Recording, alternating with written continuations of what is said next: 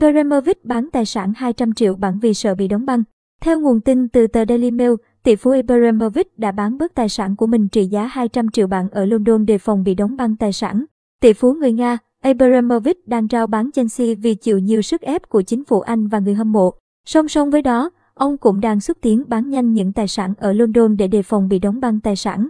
Theo đó, ông đang rao bán hàng loạt bất động sản đắt đỏ như biệt thự tại Kensington 150 triệu bảng, căn hộ áp mái 3 tầng tại Chelsea Waterfront 22 triệu bảng và nhiều siêu xe Bugatti, Ferrari, máy bay phản lực. Tổng giá trị tài sản này rơi vào khoảng 200 triệu bảng. Cũng như câu lạc bộ Chelsea, ông cũng muốn bán gấp khối tài sản trên vì lo ngại bị trừng phạt. Ông đã ra tối hậu thư sớm chúc mua câu lạc bộ Chelsea trước thứ Sáu. Mới đây, nghị sĩ đảng lao động Anh Chris Bryan đã lên tiếng cần sớm đưa ra sự trừng phạt với tỷ phú Abramovich vì lo ngại ông sẽ bán hết tài sản của mình. Ông Chris Bryan cho biết Abramovich rất sợ bị trừng phạt, đó là lý do ông ta muốn bán tất cả tài sản của mình trong ngày mai. Theo tìm hiểu của tờ The Times, một doanh nhân người Trung Quốc đã mua lại dinh thự nhưng việc bán có thể kéo dài vì những quy định giấy tờ.